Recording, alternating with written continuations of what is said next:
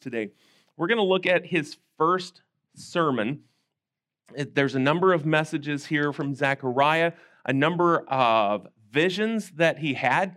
And what I plan to do in 2 weeks in that lesson is we're going to just skim through the book of Zechariah, looking at the visions and as well as some of his prophecies about end-time events and some of the prophecies that he gives us of the Messiah.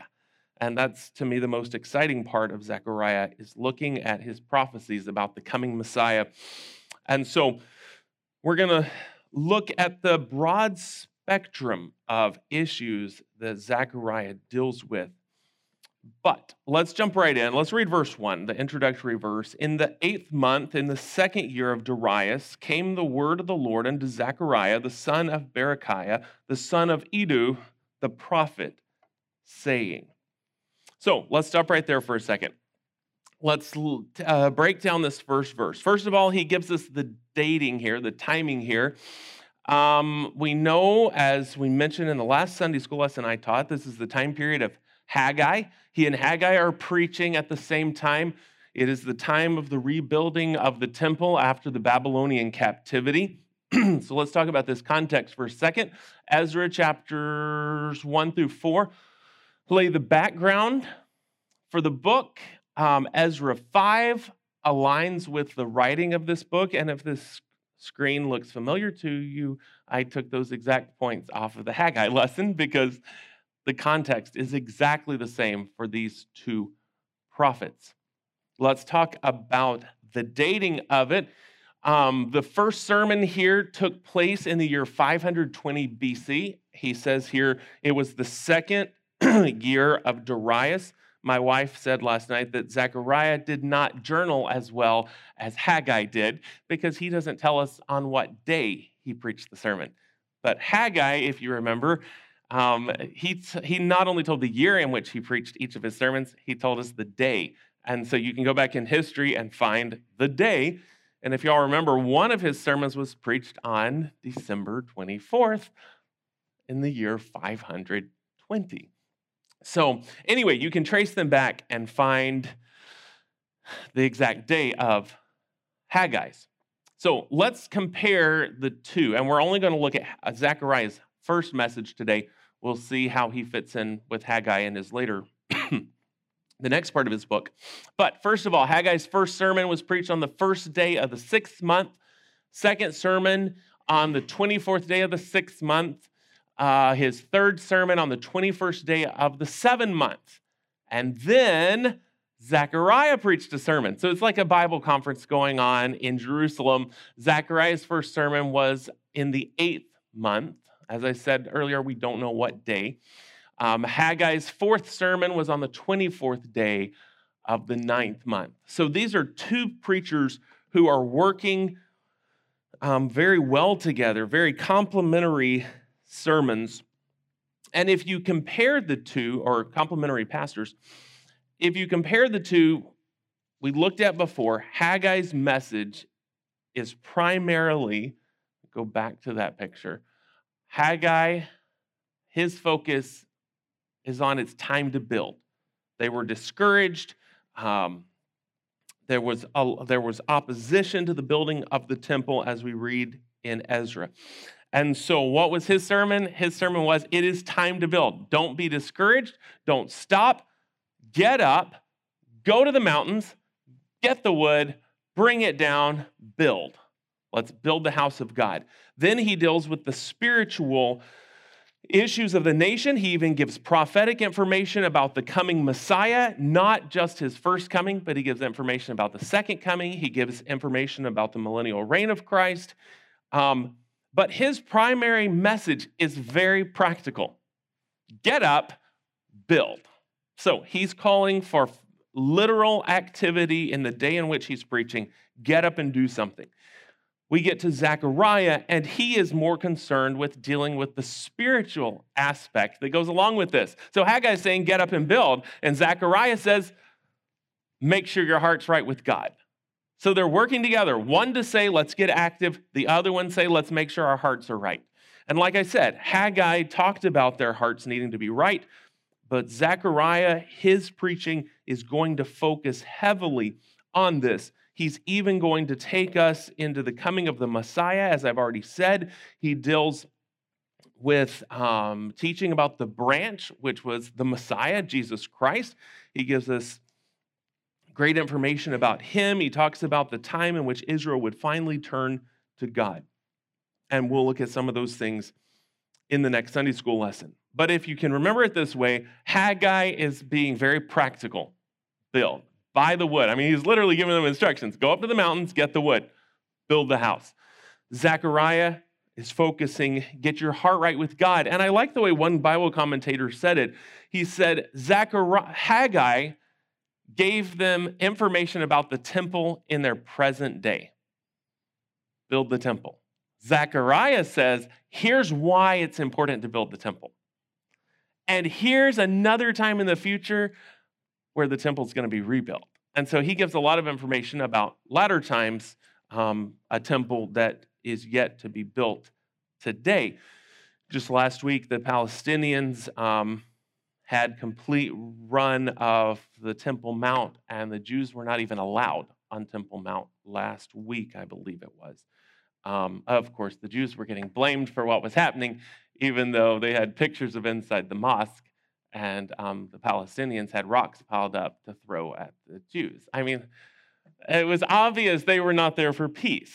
There was something else they were there for. That kind of turbulence, and Zechariah deals with some of that, is going away one day. And he gets very blunt, very bold, and some people would get up and walk out if they heard a Pastor Hovey today say from the pulpit what Zechariah said about the people who dwell in the land of Israel today that are not Jews and are Christ rejectors. If Pastor Hovey said it, some people would get up and walk out. But Zechariah said it inspired by the Holy Spirit, and he said, this is what those people are called. And he said, they're going. They're going to be gone one day. God is going to deal with them. That is a scary thing for our world, for Christ rejectors, is to realize that God is going to deal very harshly. So that's a little bit of comparison between Haggai and Zechariah. Zechariah is a deep book. As I said, a number of visions that he saw. He gives good explanations, though, and we'll talk about those in our next lesson. Here we are to the end, almost the end of the timeline of the prophets. Right over here, we've got Zechariah 520, same year as Haggai. Of course, he preached longer than that. Some say the latter part of his book was much later in his life. I don't know. Some say it followed closely thereafter. I can't really say. Others that I do know are utterly ridiculous are the people that say two different people wrote the book. The first half was written by Zechariah, the second half by somebody else, and it was stuck on, because it's a little different. But when you look at the overall theme of the book, they match.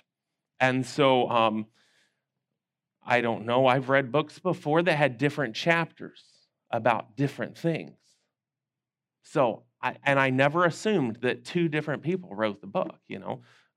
Elizabeth Elliot, read her book for men. Really, really great book. I highly recommend it. She wrote the whole book to one of her nephews.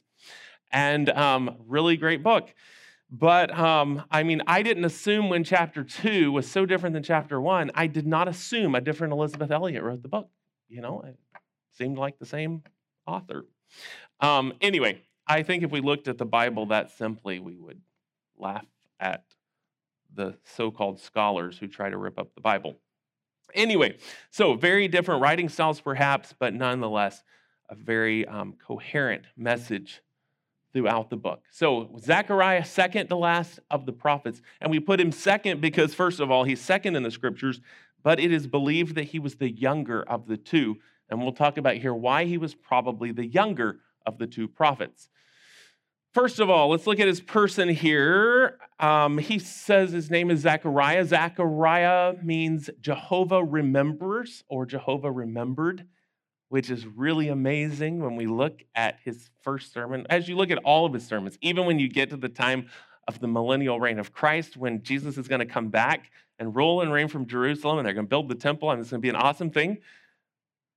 If you look even just at Zechariah's name, and you think about that, you're going to go, you know what? God still remembers. Down the road, we're going to be able to look back and go, God remembered.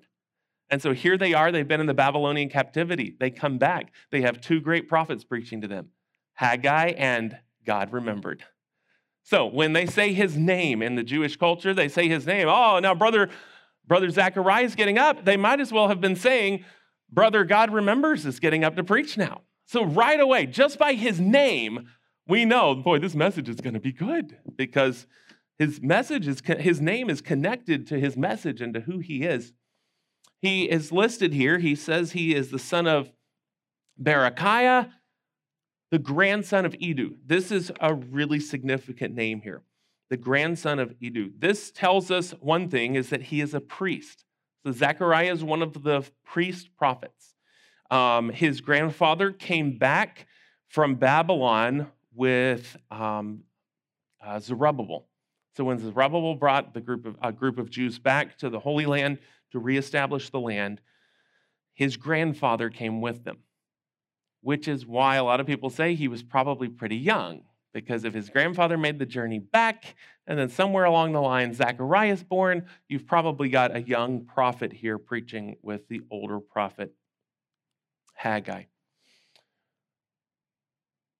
So let's look at his first sermon. Let's break this down a little bit. First of all, let's read his first sermon beginning in verse number 2, which gives us the background of the sermon. This is what God said. The Lord hath been sore displeased with your fathers. Therefore, say thou unto them. So here begins the sermon. Thus saith the Lord of hosts, turn ye unto me, saith the Lord of hosts, and I will turn unto you, saith the Lord of hosts. Be ye not as your fathers, unto whom the former prophets have cried, saying, thus saith the Lord of hosts, turn ye now from your evil ways and from your evil doings. But they did not hear nor hearken unto me, saith the Lord. Your fathers, where are they? And the prophets, do they live forever? But my words and my statutes, which I command my servants the prophets, did they not take hold of your fathers? And they returned and said, like as the Lord of hosts thought to do unto us according to our ways and according to our doing, so hath he dealt with us. And so here we have, very short form, this first sermon of Zechariah. The first point I want to bring out here is what we see in verse number 2. We see the purpose for this sermon. You know, sometimes we preach or we bring a message, a Sunday school lesson. Sometimes God just prompts our hearts to say something to someone else, and we don't always understand why we're saying what we're saying. This was not the case with Zechariah. He knew exactly why he's supposed to preach the sermon. There have been times where God has laid on my heart some heavy messages, and I didn't know why I was preaching. I think to me the scariest sermons are when I do know why. Because God just convicts my heart. This is a sin issue. It needs to be dealt with. You need to preach this.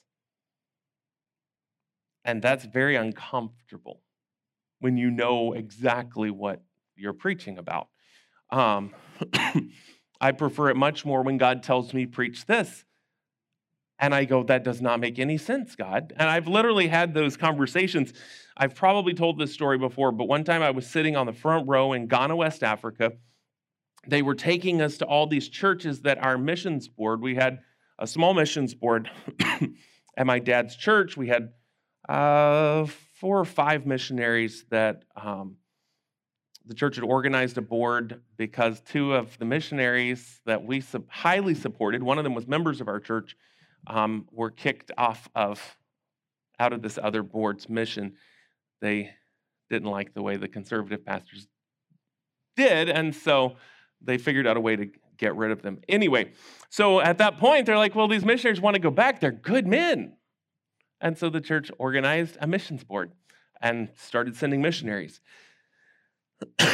So I was in Ghana, West Africa, and they were taking us to each of the churches that had recently been built and sponsored by the missions board. So they had taken us to one of the churches way out. We had driven a few hours to get to the church. We go in. The chief had donated the land that the church was built on.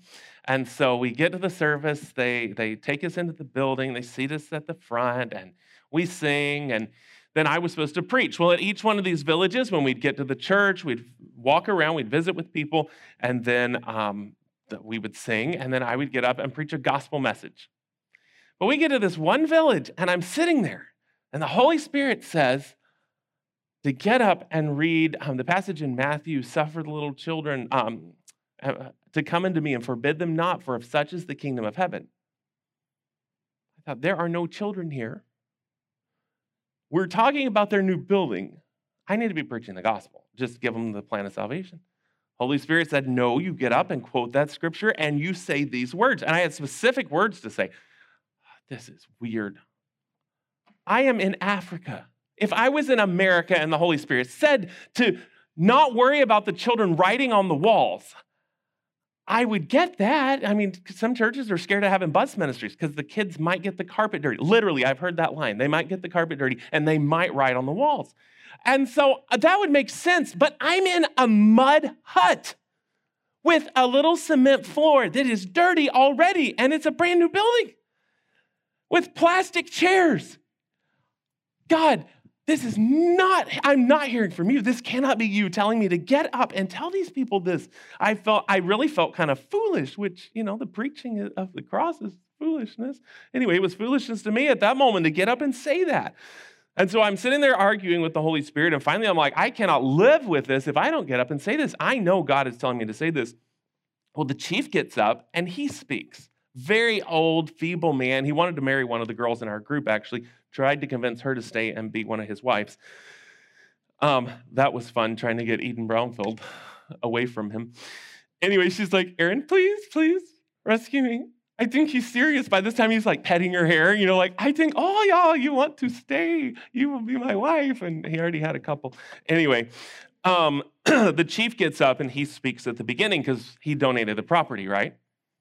Well, he gets up and he's talking. I mean, he's letting them have it. And he sits down, and they said, okay, now it's your turn. Now, let me say, he was speaking in Twi. I could not understand a word he said. Then I get up with the translator, and I begin to quote, suffer the little children to come unto me and forbid them not.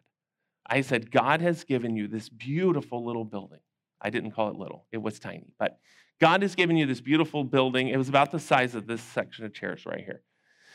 God has given you this beautiful building to use for his glory and for his honor, and you need to bring the children in and teach them the Bible. I mean, it's a tiny little village. I mean, you could have a bus ministry, and it'd take you 5 minutes to walk the town and bring all the kids. I mean, tiny place, lots of kids. And so I said, you bring the kids in. I said, don't be afraid of the kids getting the building dirty. Don't be afraid of them tracking in the dirt. Don't be afraid of them messing up these walls. Bring the children in and give them the gospel. Let's pray. I thought, this is the weirdest sermon I have ever preached. And I sat down on the front row, and the missionary, Brother Buddy Bear, the Vogners know him. I sat down beside him, and he said, whoa. I said, what? You just stood there and contradicted the chief. I said, I did what? Oh, no. He said, oh, it's okay. I mean, you don't contradict the chief. There's the chief and there's the queen mother. You don't contradict either one of them. You're going to be kicked out of town. The whole church kicked out of town. You know, even come tear the building down. And I said, oh, no. He said, no, it's okay. He needed that. I said, what did he say? He said, well, when he was talking before you, he got up. He said, now, don't you let any children come in this building. Don't you let them come in here and get the floors dirty. Don't you let them come in here and mess up the walls. I sat there just chills. That message was from the Holy Ghost. I didn't know why I was preaching it. It was so short. It was so tiny. Seemed to me insignificant. It was powerful that day because the chief gets up and says, do not let them come into this building. Don't let them mess up the floors. Don't let them mess up the walls. The Holy Spirit tells me in a different language, bring the children in. Don't worry about the floors. Don't worry about the walls. That is when the Holy Spirit is working and sometimes gives us a message, a word to share with someone else from God's word that we don't understand why we're sharing it. But Zechariah gets the specific reason here. He says, this is why you're to bring this message. Look at verse 2. The Lord hath been sore displeased with your fathers. He says, Zechariah, these are the words I'm going to give you, and this is the reason. Your fathers, God has been sore displeased, meaning God, in plain English today, God has been very angry with your fathers. God has been extremely angry with your fathers. They had the prophets come before them. That's why I found this painting by a Jewish artist of one of the prophets. It's a dark picture. But when you read some of the minor prophets, that painting really paints the message of some of these prophets. God is angry with you. You are in trouble. Yeah, the prophets may be getting up, and the prophets may be saying, oh, the country's going to be saved, no problems. I heard someone say that this week. There had been a prophet had declared that America was going to be saved, that God, everything was going to be okay, in America. The more I've studied the scripture, the more I see, I'm not so sure of that. And so I heard the man, and the first thing that crossed my mind, the Holy Spirit said, this man is quoting a false prophet. I have no clue who the prophet was. But when I heard his prophecy, knowing the scriptures, I went, this cannot be true. Then he wanted us to all declare it, and I could not declare with him his prophecy. And then he got through praying, and I could not say amen. I could not agree with what the man was saying. Why? Because as I'm sitting there, I'm reasoning through this during his talk and during his prayer, and I am reasoning through in my mind, okay, Lord, could he be right? Could this be truth? God is going to bring revival here. He's going to save America. And then I started remembering some of these minor prophets that said, okay, now there are prophets which are not really prophets, and they're telling you God is really not going to judge us. God's going to save Israel. But the prophet said, no, he's not. Prepare to meet thy God. And so as I'm sitting and I'm listening to this man declare this, I get to the end of his prayer and I realize I cannot agree with this prayer because it may not be true. I beg God for mercy. I beg God for revival, but it may not be true. Why? Because the prophet could be speaking to America today. God has been highly displeased with your fathers. And when we realize that, it should cause us to tremble in our boots. God hath been sore displeased. And so this is the background. He said, this is why you have to preach this, because God has been angry with your fathers. So God's displeasure was the purpose, the reason for the sermon. Then he goes into a call to repentance. And I put a picture up here, both of Haggai and of an artist rendition of Zechariah, because I want us to think in the context of what's happening. God gave messages throughout the scriptures in the context of what was happening at the time. And what is happening at the time is the rebuilding of the temple. So think about that as we look at this sermon. Look at verse number 3, the beginning of the sermon. Therefore, shalt thou say unto them, okay, here's the first words of the sermon. Thus saith the Lord of hosts, turn ye unto me, saith the Lord of hosts. It is a call to turn to the Lord. It is a call to repentance. Why? Because God was angry with the nation. So he tells God's people, you need to turn to me. And it's true for us today that there needs to be a repentance in God's house. There needs to be a repentance in the church, a turning to God, a turning to God's word. There needs to be a repentance, but I think we can see as well that there needs to be a turning for the lost. When every one of us got saved, there was a turning that took place. Now, before anybody jumps on the whole repentance salvation thing, there are two aspects to that. There is the extreme that says in order to be saved, you have to repent of every sin you've ever committed. And when you have done that, when you have worked your way to God, you can get saved. But then there is that you have to turn to Jesus Christ and him alone. and you can be saved. What's the difference in the two? It's the, it's the focus. What are you looking at? Are we focused on all that we're turning from, or are we focused on what we're turning to? When we're fully focused on turning to Jesus Christ, there are so many sins in our lives that the Holy Spirit doesn't even deal with when we get saved. At salvation, the Holy Spirit convicts us. For me, it was just the general fact that I was a sinner. God didn't start confessing or showing me specific sins in my life at that moment. I just realized I was a sinner and I needed Jesus Christ. Well, once I got saved, what did God start doing? He started saying, oh, you have so much trouble obeying your parents. My mom tells that when I was 6 years old, when I got saved, she said she saw such a change in my life. Now, I don't remember the change. But I do remember stuff from a little kid, like the Holy Spirit convicting me like crazy when I would disobey my parents. I mean, I couldn't sleep for nights till I confessed and apologized for, I mean, even just smart mouthing my mama. I mean, I just couldn't live with it. Why? The Holy Spirit just burned in my heart to deal with that sin. So when a person gets saved, God deals with our sin issue. And then as we begin to grow in Christ, he starts dealing with specific sins. Oh, you need to deal with this. You need to deal with that. And I mean, we even see in the life of Christ as he was teaching that he would sometimes, in dealing with a person's salvation, deal with specific sin. What did he tell the rich young ruler? Go sell all that you have and then follow me. Was that work salvation? No. He was telling him, turn to me. Until you get rid of your riches, you're not going to turn to me. I heard Billy Graham do that with Stuart Hamlin, the hymn writer. Stuart Hamlin called him late one night when he was preaching in Hollywood and said, I want to get saved. And Billy Graham told him, I'm not going to waste my time coming to your hotel room. I thought, wow, what an evangelist. I'm going to waste my time. Wow. But I didn't know Stuart Hamlin.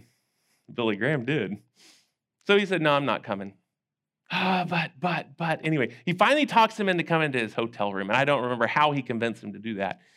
Billy Graham gets to his hotel room and he said, I want to get saved. Let's get on our knees. Billy Graham said, nope, I'm not wasting my time getting on the floor with you unless you're willing to sell all your racehorses. Because Billy Graham had figured out who Stuart Hamlin's God was. His God was his racehorses. And Billy Graham realized until you let go of them, you'll never grab hold of God. And Stuart Hamlin looked at him in desperation and said, I'll get rid of the horses. He said, let's get on our knees. Why? Because in all those weeks he had been witnessing to him and praying for him and watching God working in Stuart Hamlin's life, he realized it was a God he was holding on to. He needed to turn to Christ completely. And in his heart, there was another God sitting on the throne. So this turning to Christ needed to happen. Zechariah is calling for the nation. They're rebuilding the temple. And as the walls are beginning to come up, he says, turn to God. He realizes why the Babylonian captivity has taken place, why the death, why the suffering, why the exile, why the homesickness, why did they have to deal with all these things for the last 70 years? Because God was sore displeased. So he says, turn to God. There needs to be a repentance. If you think about it in our lives, what did Jesus say in John chapter 3? He said he didn't come into the world to condemn the world. Why? Because we were condemned already. I do not have to go to anybody and condemn them and say, you're a sinner and you're going to hell. Now, I present truth to them. My point is, I'm not the one that turns them into a sinner. They're already that way. I'm not the one that's going to send them to hell. They're already in that condition. You and I, because of our sin, unredeemed, unsaved, we are on our way to hell. But the moment we turn to Jesus Christ, there is now therefore no condemnation to them which be in Christ Jesus. What a powerful thing. So first he tells them they need to turn. There needs to be repentance. The nation needs to turn their heart to God. And then he gives a promise, and I will turn unto you, saith the Lord of hosts. What a beautiful promise. There's the part, there is now therefore no condemnation to them which be in Christ Jesus. He said, if you turn to me, I'll turn to you. Now, does that mean God's going in a different direction from the nation? Well, in some ways, yes, but God has been pursuing Israel the whole time. That's why he sent them to Babylon, because he wanted them to come home, because there had not been heart repentance. He had been pursuing them from the first prophet onward. The first prophet was sent with a hard message because he wanted his people to repent. He wanted the heart of his people. Why was the prophet sent to Nineveh? God destroyed Nineveh. I'm trying to remember which prophet it was, Nahum. God had destroyed them and other nations around them in hopes that the nation of Israel would see God destroy them and say, we're going to turn to God lest he do the same thing to us. That was God's hopes. But yet it didn't happen. So he's calling for our repentance, and he said, you turn to me and I will turn to you. What's amazing is if you study history, if you study Bible prophecy, you find that what happened after this, Zechariah preaches, Haggai preaches, they rebuild the temple, but there is no great national revival, no massive turning. There are points, pockets of revival, but there's no major national turning to God, anything that was lasting anyway, because then after we get past Zechariah, we got another prophet, Malachi, and then Malachi has to come and preach. How does Malachi end? He said, and he shall turn the hearts of the fathers unto the children, and the heart of the children to their fathers, lest I come and smite the earth with a curse. And there ends the Old Testament with the word curse. What follows Malachi? We're going to be studying that here in a few weeks. Actually, next month, the plan is that we're going to look one morning in Sunday school at those 400 silent years between the Old and New Testament. It sets the ground for the four Gospels. In those 400 silent years, why did that come? Because they didn't turn to God. Malachi preached to them, they didn't do it. So they have these 400 silent years where God sends them no prophet. Then the Messiah comes, Matthew chapter 1. The Messiah shows up on the scene. The New Testament begins with the Messiah. But what did they do when they got to the end of his life? They crucified him. They rejected Christ. And then as you read the writings of Paul, he said God has put Israel on the shelf and he's picked up somebody else. And he does say, there's a promise, you're coming back one day, but for today, you're up here. It's not that a Jew cannot be saved, but as a nation, God was not going to be working through them in the same way for a time. We call this the church age. But then as you can continue studying Bible prophecy, we see that the day will come where Israel will behold Jesus. And they will mourn for him as a man mourns for his firstborn son. And they will realize we crucified him. He is our Messiah. And they will weep, they will wail, and they will receive him as Messiah. And when that day of turning comes, there will be a great revival in Israel. And God will rejoice over his people. And finally, this verse will be fulfilled, that God will turn to his people. But see, there had to be a turning for the nation. And for the individual, if I can go back to the analogy for salvation, there has to be a turning to the Lord Jesus Christ. A turning to him.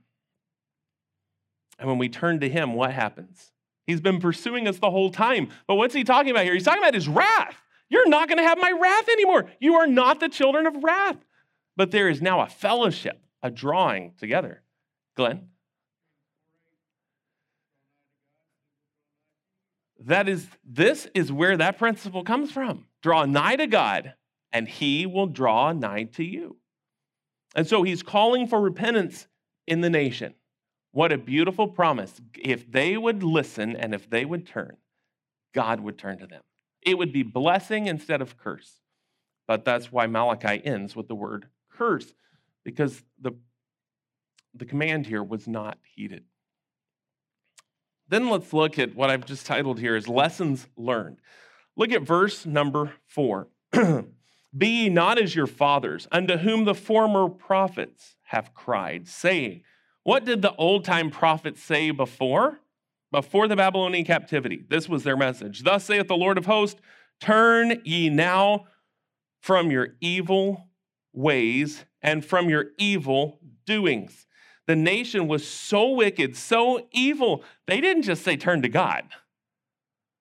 They said, look at your sin. You are evil. You've got to turn to God. I mean, how do we do it when we go out doing Bible clubs and stuff? Why do we start? I mean, we start about heaven to present God. And then we go to the dark page of the wordless book. Why? To present sin.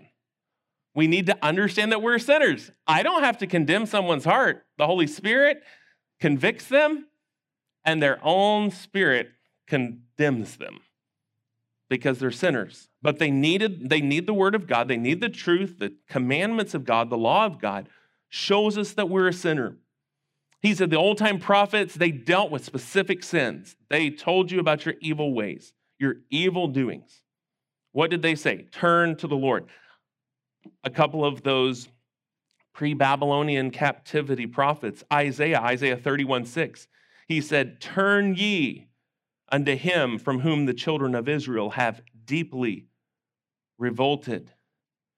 Isaiah 55:6, seek ye the Lord while he may be found, call ye upon him while he is near. Let the wicked forsake his ways and the unrighteous man his thoughts, and let him return unto the Lord, and he will have mercy upon him, and to our God, for he will abundantly pardon.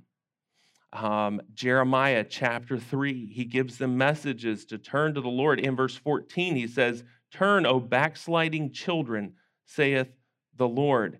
Jeremiah 4:1, if thou wilt return, O Israel, saith the Lord, return unto me. Jeremiah chapter 25, Jeremiah chapter 35, Lamentations 3, Ezekiel 33:11, Hosea 6:1, come and let us return unto the Lord, for he hath torn and he will heal us. He hath smitten and he will bind us up. Hosea 14:1, O Israel, return unto the Lord thy God, for thou hast fallen by thine iniquity. Joel chapter 2 and verse 12, therefore also now saith the Lord, turn ye even to me with all your heart, and with fasting, and with weeping, and with mourning. Zechariah says, the old prophets were telling your fathers they needed to turn to God. They needed to turn from their wickedness. But look at the end of verse 4. But they did not hear, nor hearken unto me, saith the Lord. He said, they preached, but your fathers didn't listen. Verse 5, your fathers, where are they? All they had to do was think for a moment, they're dead. They're buried in Babylon. Why? He said, and the prophets, do they live forever? All their messages might have been written down. We might have them, but the prophets themselves are dead. They've been dead for a long time. Now he gives a contrast. Your fathers are dead. The prophets are dead. Verse 6, but my words and my statutes, which I commanded my servants, the prophets, did they not take hold of your fathers? What does that mean to take hold? Seth, could you come up here real quick? This idea of taking hold. I want you to just slowly start walking that way. So the word of God began to try to catch up with them. They kept sinning. The prophets kept saying, wait, come back to God, come back to God. But Israel kept going. And finally, one day, the word of God caught up to Israel and dealt with them. He said, the word of God, the commandments of God that the prophets preached, they have taken hold of your fathers. In other words, what they said has come true. Thank you, Seth. So that's the concept of this Hebrew word here. That it had taken hold of them. We would say it finally caught up to them.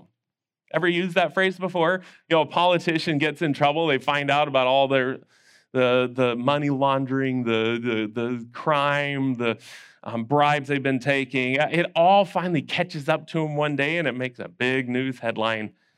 nationwide. I had a friend that had gotten into sin. He had apparently, I don't know, I never heard how the court case went, whether it was true or not, but he was accused of, Christian guy accused of selling military arms. I didn't even know that stuff still happened. How could you get machine guns off of a military base? I don't know, but apparently this friend figured out how to do it. One Sunday morning, my dad gets a phone call from somebody who used to go to our church, he's now a pastor. Brother Baker, I've got Fox News on this morning, national news. Well, I've been getting ready for church, getting ready to go to church to preach, and it just came across the ticker tape at the bottom that so-and-so has been arrested for arms dealing and whatever. I mean, it's talking about major federal offenses here. If that's true, that's how your sin finally catches up to you. All of a sudden, it's on the ticker tape of national news. This guy who had been a nobody is no longer a nobody. Why? Because his sin caught up to him. He said, the sin of your fathers finally caught up to them. It took hold of them. He said, and they returned and said, this is their response. Like as the Lord of hosts thought to do unto us, according to our ways and according to our doings, so hath he dealt with us. He said, in other words, just what God said is what God has done. So what's the reminder to them? Your fathers sinned, your fathers did not turn, and God dealt with their sin. What is he implying? You're building the temple. Get your hearts right with God. Because if you don't, God will deal with you as he dealt with your fathers. And what do we see later on? A great dispersion of the Jews around the world. Why? Because God was not pleased with their fathers. They had sinned against them. And all of it, even today, is God's desire to draw them back, to bring a future national revival in the nation of Israel. Today, they are a secular nation. But one day, they will receive the Messiah and become a spiritual nation. So we need to be aware of this. God's word doesn't change. Prophets may die. Today, we celebrate Mother's Day. Some of you, your mothers are no longer here. They have gone on. And that's a reality of life, that people die and people leave. But what did Zechariah say? But the word of God endures. It is still here and it is still true.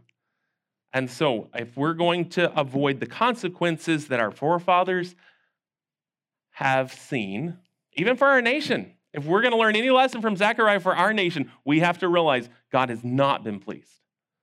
So what are we going to do? We have to turn to the Lord in our hearts and in our actions. Dear Heavenly Father, we just come before you now, and we just ask that you would work in our hearts today, that you would deal with our hearts. And Lord, there would be a great turning to you. Lord, as I've studied the minor prophets, I see the only hope for America is if we turn to you. There is no political program that will make any difference. But it must be a repentance, a changing of the heart of our nation. Lord, I realize that starts with each one of us. So, Lord, I pray that you would work in our hearts today. Make us more like your Son. Change us, mold us, shape us into your image. Lord, I thank you for this message of Zechariah. Lord, I know that had to have been a hard message to stand in Jerusalem and preach. Yeah, Lord, I thank you for his faithfulness. And I pray that you would help us to learn from the past, learn from the mistakes of Israel and the mistakes of our own nation. And Lord, that you would help us to turn to you. In Christ's name we pray. Amen.